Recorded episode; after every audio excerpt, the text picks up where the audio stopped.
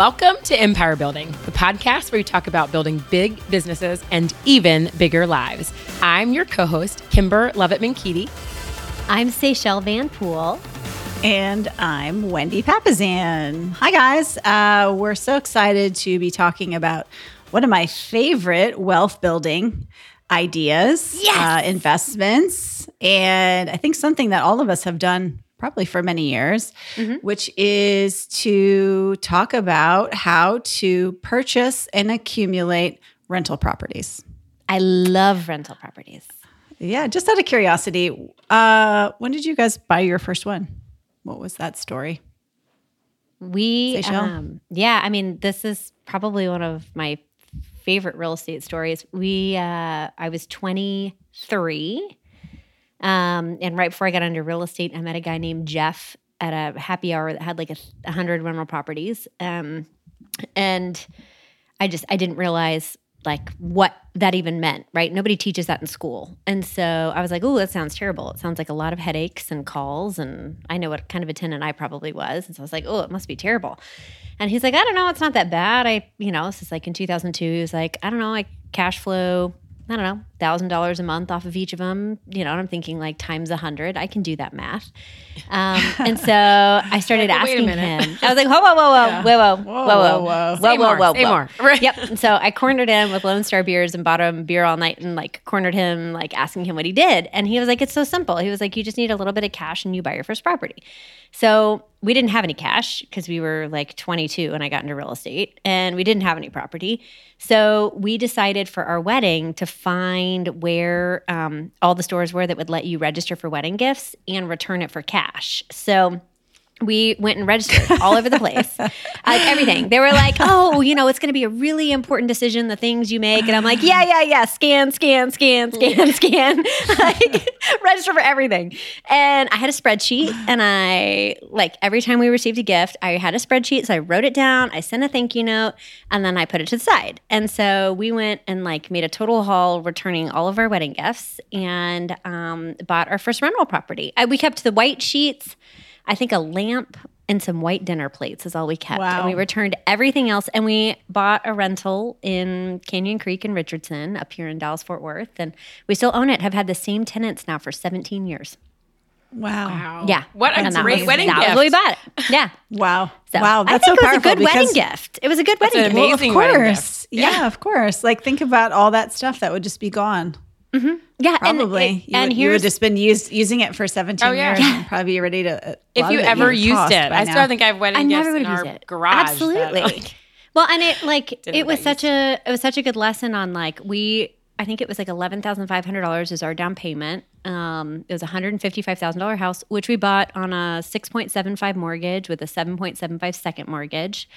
Um, and it was one hundred and What fifty year five was that? thousand. Uh, two thousand and seven, June of two thousand seven. Hmm. About a, just a little over a year after we got married, and um, we because we saved up a little extra from wedding gifts. And then um, we rented it out to a family that had had a bankruptcy. And um, they were super sweet though and he was a teacher. And um, they've lived in the house ever since had two daughters. And uh, it's now i think we owe 55000 on it now. Um, and it's worth three conservatively 375 today so Amazing. not bad not bad amazing. yeah, that was our first one though. So you don't need as much as you think you do sometimes to get into your first property. That's what I will say. True. That's Yeah. true.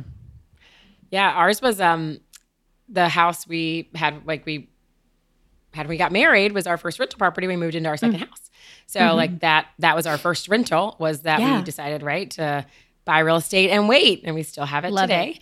Um so we that was back in 2006. And so we you know, part of understanding the neighborhood when that opportunity came on a developer actually kind of like right got upside down in a property across the street and we were like oh great we're going to buy it and we're going to finish the renovation and when it was done and we were moving into it we were like well what are we going to do with this house And we live in an area, um, Washington, D.C., where Catholic University is. So there's a huge student population. And so um, that can be both great from a cash flow standpoint and also challenging when there's like a beer pong table on what used to be like the first place you served your Thanksgiving dinner. Your dining table. I, sometimes I would walk through horrified at like what had happened to this like house that I had spent so much time lovingly putting together. But it was a great, you know, space. And so we were able to then start to build that first set of rental properties right in the mm-hmm. neighborhood where we were living. So you were like, right, also able to have eyes on it and see it. And can also be interesting because the tenants were on a Saturday would be like, there's a problem. And they know we live across the street, which was also mm. lots of fun. But it was a great way to kind of, right, that was the foundation of the original, like our first five properties were properties that we had owned, lived in, or were in that immediate area around where we lived, which was really fun. And we still Is have that beer today. beer pong story true? Oh, a thousand percent. I mean, they literally cracked the granite in one of our. I mean, we've had to gut completely gut. Actually, Bo's, uh, my sister in law just moved um, to Washington D.C. a year ago. Actually, a year ago Thanksgiving, and she um, moved into a property that we bought from um, a neighbor that we went on. I went on a listing appointment for at seven months pregnant. We bought it. We used it for. We renovated it just enough, and it was a rental student rental for about 13 years. They had pretty much. Com- it was literally we ended up gutting it and completely renovating it afterwards. So you have to kind of be prepared for that part of it. But yeah, it's been it's been a fun run of college house rentals. I love that. That's great. awesome. Well, and we had a we had a very similar situation. Our first house was our first rental property.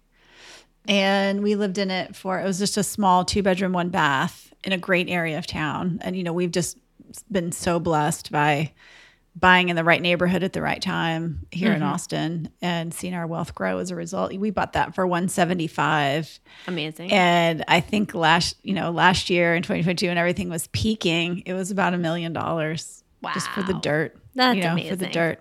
Yeah, for the dirt. Ah.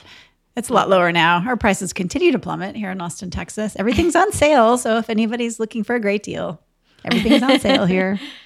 It's all That's right. cyclical. That's the part to remember is like, it, and it's only a bad time to sell it if it's when you're selling at a bad time and you need to sell it. Like, That's right. you don't have Well, to that sell sort of gets us to the definition of a buy and hold, right? Like, Yeah. what are we talking about when we say buy and hold? So it refers to a property that you're purchasing with the intent to own for a long or period of time versus like if you're flipping or doing a renovation where you're rehabbing, an investor might be in and out in six to 12 months or faster or a little bit longer, depending on your market. But this one's one that you know, hey, I'm going to, I'm going to buy. I love that both Wendy, Say and I, those first properties are still in our portfolios today. Mm-hmm. and so mm-hmm. they are longer term buy and holds. So, what do you need to ask yourself, right? Ladies, what would you need to ask yourself before you buy? And the first ones is like, how much free cash? I love Say's story. Do you Yeah. need, right? To how much mm-hmm. free cash do you need to have, whether you're buying, renovating, and then renting? Renovating on our end, right? Always thinking it's going to be more and it's going to take longer than you think, right? Like, and certainly in DC, everything's old. And so we're Mm-hmm. always like the contingency, we're like, that probably shouldn't be 10, it should be 20% like contingency plan. And that's going to take longer than you think it's going to, to get it back up and ready Mm-hmm. for cash flow. the question that we've been asking lately with kind of getting everything together is what is your longer term strategy for real estate investing and when we first started investing it was an equity play it was we were less worried about the cash flow side of things. We were more worried about um, buying something in a great neighborhood at a decent price. It, did, it wasn't necessarily the best price you've ever received but it was a fair price that we could rent it out and you know make a little bit extra on it but it was really about getting into the right areas. And so it was for um, the equity upside and now a lot of what we're looking at buying is in different parts of the country with different like different goals. We're looking for more cash flow. So we may not be buying the best neighborhood with the best upside. It might be a little bit different of a tier of a property but going for more cash flow instead of necessarily going for the long-term equity on a property which is it's interesting. And sometimes you can get both but sometimes you have to choose. And so it's good to know what your goals are going in. And and i want to amplify tiffany one of our other co-hosts because she did a really good job of walking me through that exercise of asking that question since we'd always gone for equity that now that we're going for cash flow she kind of helped us clarify when we were re- reassessing our goals of, of how we wanted to look at that which is really cool I love that. Well, and what's great about rental properties, unlike a lot of other investments, is there's a lot of ability to sort of change them to suit your needs in the Yeah. in the moment, not in the not in the moment, but I mean for your long-term strategy. So, just to give you an example of that, we had uh, my dad gifted me uh, our lake cottage that um, I had grown up going to, you know, in the summers as a kid. And about three years ago, we turned it into an Airbnb and we did very well during COVID. And then my dad ended up uh, deciding to move to Texas and move into an assisted living center. And so that was going to be a little tough because it was going to be a lot of, you know, cash outlay for him every single month, uh, which he just really couldn't afford. And so what we did was we took that uh, lake house, which was an Airbnb, and it was kind of this last year it wasn't doing as well like a lot of airbnbs uh, because we just we weren't really f- hyper focused on it. And then in minnesota you're only airbnb and being it for you know for maybe five months. So we took that and we turned it into we did a 1031 exchange. We bought a fourplex in fargo near the university just like just like kymber's.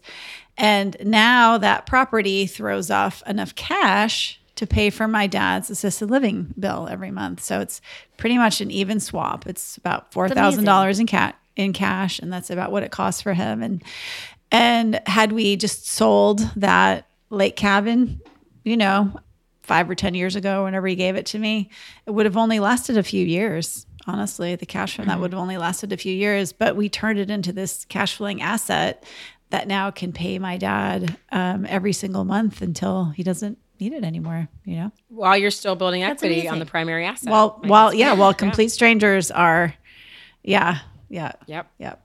I love it. So really I powerful, really powerful. Um, yeah. So I think another thing you want to ask is like, what's your tolerance for risk? Yeah. Everybody has a different risk tolerance. Um, I know, Seychelle, you're more of a little bit more of a chicken. So are you, Kymber, I think, a little am bit. I. Yeah. Yeah. Yeah. Yeah. Yeah. Yeah. Yeah. It's a very calculated. I'm the least, risk. I'm the least chicken among us. So mm-hmm. I'm uh, I'm mm-hmm. stepping out of it, but yes, I'm mm-hmm. definitely like how much. How much. What I think one of the things we found, like our first, like the, probably the next three or four that thankfully now we've been able to unload, were you know in that you know 28, 20 or 2008, 2009 period, we bought houses that we intended to flip. Well, what happened, right? The market crashes. We've renovated them. We've got tons of cash in them. We've got debt. We've got rate like, and they they weren't moving. And so the rental, I mean, we actually just did this right now in DC in uh, one of our um, one of our renovations. So understanding the buy and hold potential, even if you're starting out saying, yes, this is the market looks great. Like we're gonna buy like right now, right? We're just peaking at these rates. So I think this is a big one is understand your risk tolerance and then what if something maybe had one use. And so those became buy and holds for us. And so now every single, even in the best markets, in our pro formas for flips, we are we always look at what's the market, what's the rental market, like what's the worst case here, making sure that we're we're going to be okay in the event that we have to hold it for a few years or flip it into a buy and hold property. I think that's, that's super a- smart. So Yeah. smart. Super That is smart. so smart. Yeah, I actually had a conversation with uh, a friend of mine. His name is Tarl Yarber. He works with Brandon Turner at BiggerPockets. I know. Tarl, he should be a pirate. Tarl Yarber. um, and he was telling me that he started out his career and he flipped over 275 properties and he didn't keep a single one. Wow. So here he is, you know, decades later. Lots of Imagine active if he kept imagine of if he kept ten cash, percent. Ten, as I say, just how many? Yeah, There's 25. Ten percent. Yeah, Well, five and, percent like, of all those. That's such a good like exercise actually, Wendy, is you know, if you think if you're thinking about doing rental properties, like how much cash do you really need? Like what's the actual goal behind why you're buying a property? So many people accidental themselves into landlords or somebody told them to do it so they did it, but they didn't really have like a strategy behind it.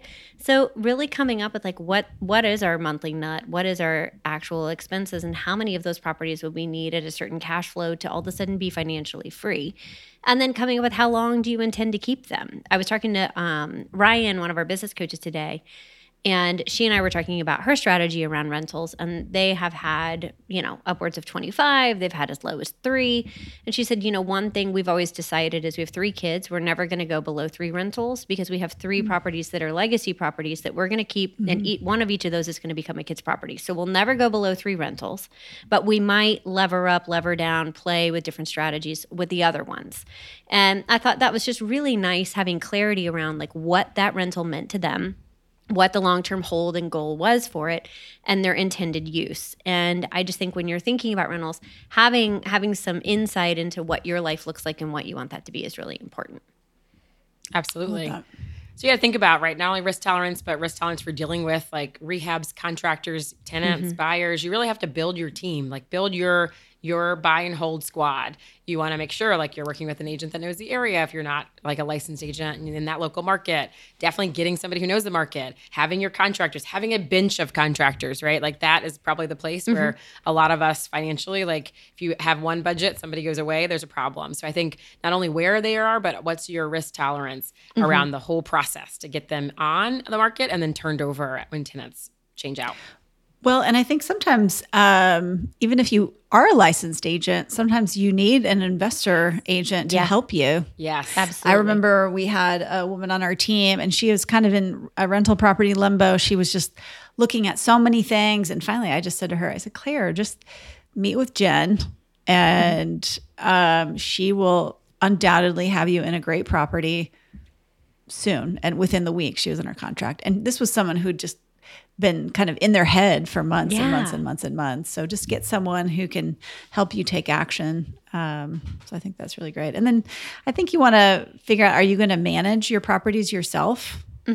Uh, depending on where they are, um, I think sometimes if you are in the situation where you're uh, moving out of your first house, that's an ideal way to really understand what it takes to manage a property and whether you have the stomach for it. I actually recommend you you manage your first property, uh, especially if it's if it's in the city that you live in, which sounds kind of crazy. And I think you need to understand what what to hold your property manager uh, as a standard to, and then understand the work. I mean, it's really it's a lot less work than you actually think it is, especially if you've got your first one. I mean, I know when I had my first property, I probably spent, I don't know, an hour a month on it at the most, you know?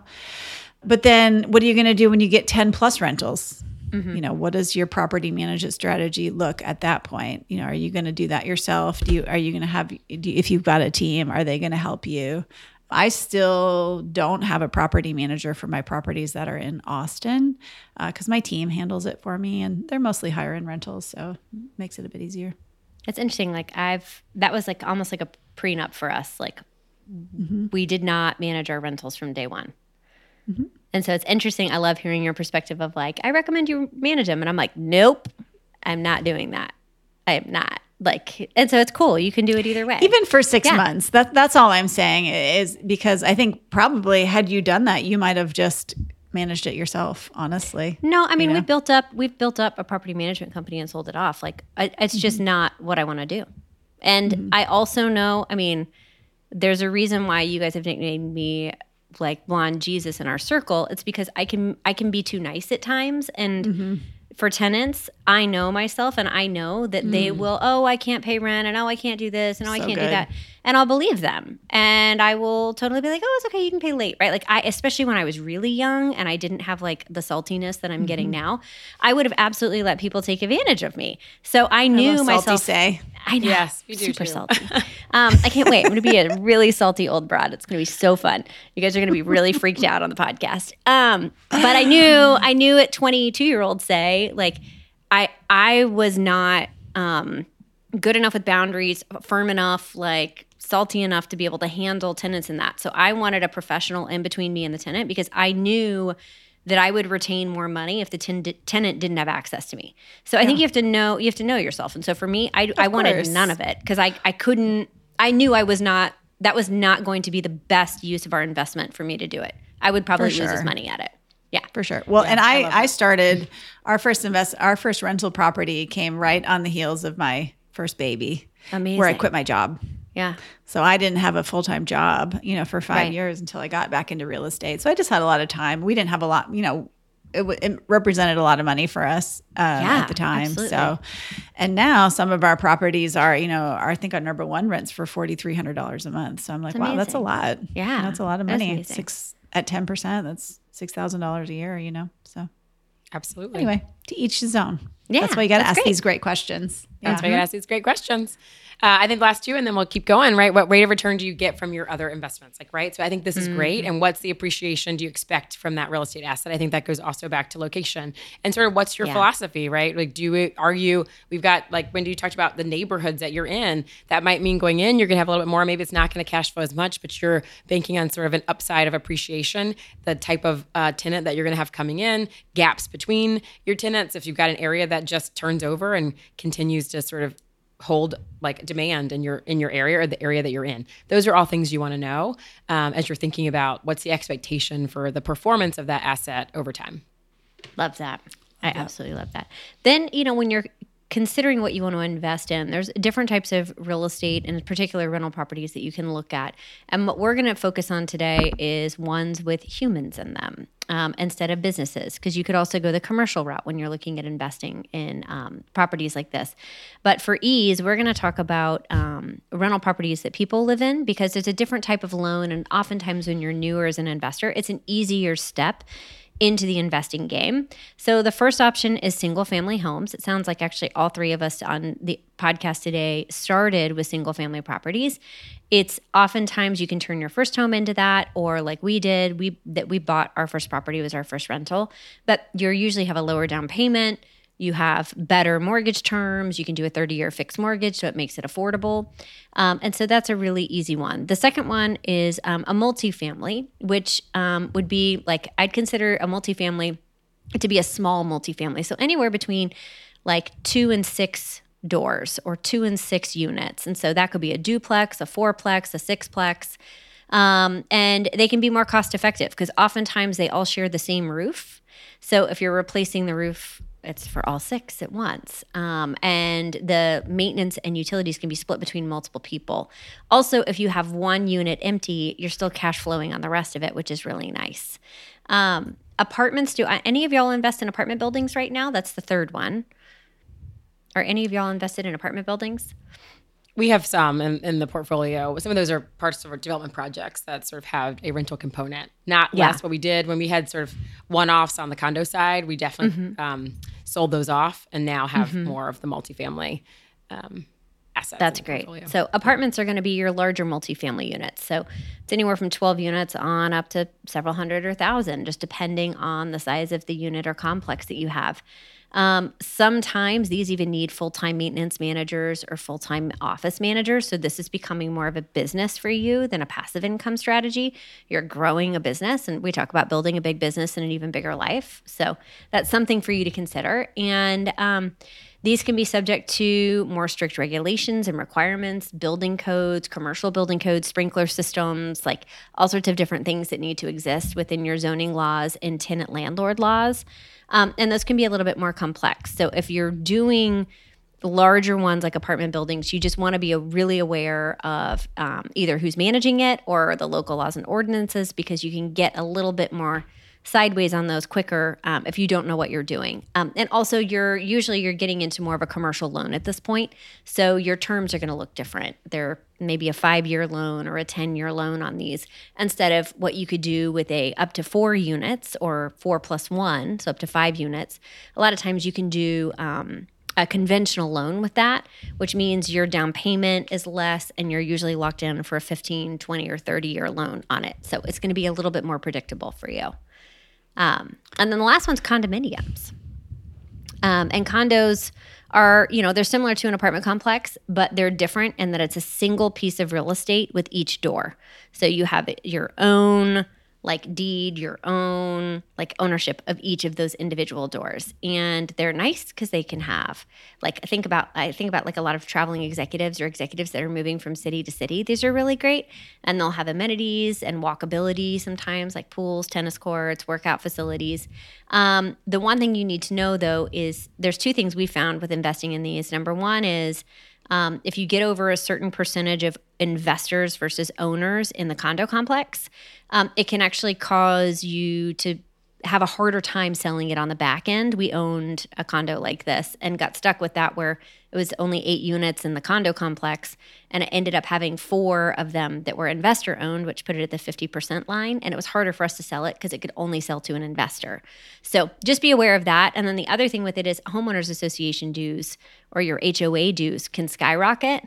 And so that can crunch your cash flow. So just be really aware when you're doing a condo, um, be really aware of what your HOA dues are, what your insurance and cash reserves are with the homeowners association, because that's how you can go sideways on those guys pretty easily. Yeah, and condo doc review, depending on your your area. Mm-hmm. You know, definitely time. you have condo associations that certainly in our area right now have really cracked down on Airbnbs, short term rentals, investments. And so if you bought that to think, hey, I want this to be a longer term investment, or you bought it as a rental, and then like say saying either the investor ratio goes off or you um, Mm-hmm. the association decides that they don't want that many, then all of a sudden your your plan. Yeah. Someone else had the power to change your plan. Yeah. Yeah. Yeah, it is. It, that's exactly a great way to put that, Kymber. Somebody else has control. Yep. Yep. Yeah. I love that. All right. Well, number three. Uh, so there's pros and cons of owning rental properties versus other investments, right? There's lots of ways to build your wealth. And I know that all of us are pretty well diversified. Um, Mm-hmm. I don't know, Kymber, maybe you're a little heavier in real estate percentage wise than the rest of us. Um, but one of the benefits is is you can get monthly income. So that's one of the biggest benefits is you get regular cash flow. Um, so there's just income that's coming in every single month. It actually may be less than you think, and I would say it's a little bit harder right now to make properties cash flow. You have to put a lot more money down, um, especially after maintenance and taxes and insurance and things like that. So Absolutely. that's definitely one one pro is that monthly income coming in. Yeah. Absolutely. And Fannie just announced, right? So the 5% on multifamily, two to four Yeah. units. So that, like to Wendy, your point, like if you're able to get in and part of what are they doing? They're trying to help where they can push income. So that's available for people who are going to own or occupy one of those units. So a five to a 20% down payment really does change the economics on the deal. So if that's something in your local area, it's worth checking out or checking out what the options around Yeah, that. that was just announced Love like last week. Yeah. Yeah, Yeah. it just goes into effect uh, mid November. So yeah, t- Yeah. it's definitely something to one amplify if you've got clients who are either your own or people in your world that this may actually help them get in the game on investing. Yeah. Love that. The other is uh, just appreciation. This is kind of the cool one. I mean, you heard that in all three of our stories. Yes. That these are it's sort of like right. You hold real estate and wait, and so it home values go up, especially over time. There's not been a 10 year period in U.S. history where home values in that 10 year band have appreciated. Oftentimes they might come in these like tighter, concentrated areas, but over 10 years, right, real estate uh, appreciates, which is is important. so over three to four percent annually nation, nationwide. So understand your local area, but you also get, as Wendy said it right, you have complete strangers paying off the debt. Right, they're paying down the principal while you're building that appreciation. And I always love the math. Right, like when Shay talked about that eleven thousand dollar investment, but she's been building, she's appreciating that entire original hundred and fifty thousand dollar investment. So you look at the return on that, you're gaining appreciation. We talk about three to four percent annually, but on the full value of that asset, which is really it's where the fun stuff gets to happen. That's why I always send my tenants a Christmas card, all of them. Yeah. I say thank so you for paying my debt off. Thank you. Thank I'm so grateful So- for you. We And then I also a- say, well, when you're ready to, uh, to buy know, yourself. build buy. wealth of your Yeah. own, let me know. Yeah, totally. Yeah. I actually was just talking to um, a tenant of one of our rentals down in Dallas that we bought as a foreclosure in the downturn. I was talking to him this week, and we helped his family buy and sell a house, and they're going to buy again. And I'm like, hold that one as a rental. And he's like, we have four daughters now. And I'm like, or you might need the cash, but if we can keep it, let's keep it. Um, just the math I did on so that eleven thousand five hundred we turned into two hundred and ninety three thousand seven hundred and fifty dollars. And if you divide that by 17 years, it's basically making $17,000 a year on our 11,500. It's amazing. That's not bad. Pretty good That's not math. bad. I'll take that. not deal. a- Yeah, that's not a bad return. I'll take that. That's not many things you can put $11,500 into and get 17,500 back a year. That's pretty cool. no. Then the other side of this that a lot of people don't talk about is you get tax benefits by owning a rental property. And there's two different ways you can do this. You can be a passive real estate investor and get tax benefits, or if you happen to also be in selling real estate or an active real estate investor, there are additional tax write-offs you get, but let's just talk about it as a real estate investor for a second. Second. So, as a landlord, you can qualify for certain tax reductions for your rental property. And these can be anything including um, your mortgage interest. So you can write off your interest on your property tax on your um, mortgage that you're paying. The property taxes, which if you live in Texas, property taxes are high, so that's a big one. Those have been painful the last couple of years. Um, Your operating expenses, including your property. I bet mine are worse than yours. Ugh, I don't really. Well, your cash flow is better though. Your cash flow is better. So Not ugh, now. it's No. ugh. No. We could do a spreadsheet comparison in a little bit. We'll bit. do a It's- comparison. yeah. Which states should you Makes buy wanna and gag. not buy? Yeah, yeah. I know. def- it's we don't awesome have we don't so have the state now. income tax though. So if you invest in Texas, you also want to live in Texas because we don't have the state income tax. Um, Your depreciation, which is very cool, and you can either do an accelerated depreciation or depreciate it over 28 and a half years. And then your repairs. Um, so you actually get to write off, if you're improving the property, you get to write that off as well. And make sure if you are collecting rental income, it doesn't just go in your pocket. You have to report that as income. So make sure with your taxes, if you are collecting rental income on a property, you do need to report that to the IRS as income that you earned. And then the write offs get taken off with that. So that's how you get to play that game.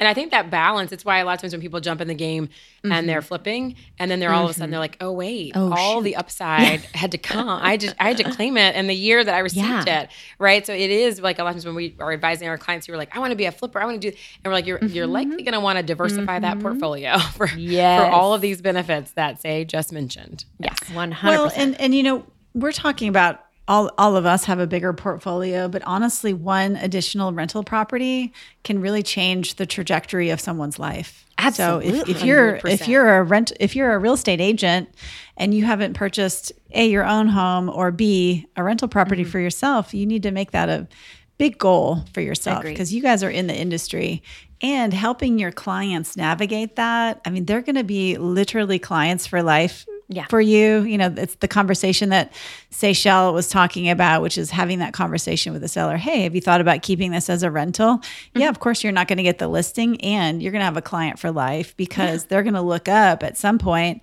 and they're going to be able to use that rental for property to pay for college. Yeah. Yeah, pay for for college. girls, that's a lot of college. That's a, lot, of college. Or, you know, at, at the end of someone's life, right? Having one extra property um, is going to dramatically change their ability. You know, they could sell that property and turn it, just like my dad did, turn it into a fourplex somewhere and use that cash flow to pay for their, uh, you know, their housing. So it's a, it's a big deal. It's a big deal. We all have a big opportunity to help people. I love Yeah. that. Um, all right. So next thing is you get to kind of leverage your your cash, uh, which is pretty remarkable. You know, I talked to people from other places, and um, there's a lot of countries where if you buy a property, you have to put 100 percent down. In Russia, you got a property that's hundred thousand dollars, you got to pay hundred thousand dollars for it. And sometimes people from other countries come to the United States and they understand, like, wow, I can buy a property for three and a half percent down. I can mm-hmm. buy a, a fourplex for 5% down. They almost like uh, they're freaking out. They're like, why doesn't everybody do this? I'm like, I know, it's crazy. And so, like, for instance, if you want to put money in the stock market, okay, so if I want to buy a $100,000 worth of stocks, I'm going to need a $100,000 Yeah. if I want to buy a piece of property worth $100,000, I only need a fraction of that 10,000, 20,000, 25,000 in order to actually buy that property. And then, um, so you just need a lot less money to kind of like get into the game. Um, so leveraging your cash is really powerful. Absolutely. Thanks for joining us this week, you guys. Um, so, we talked a lot today about the pros of real estate and why you want to build wealth through real estate and build a real estate portfolio.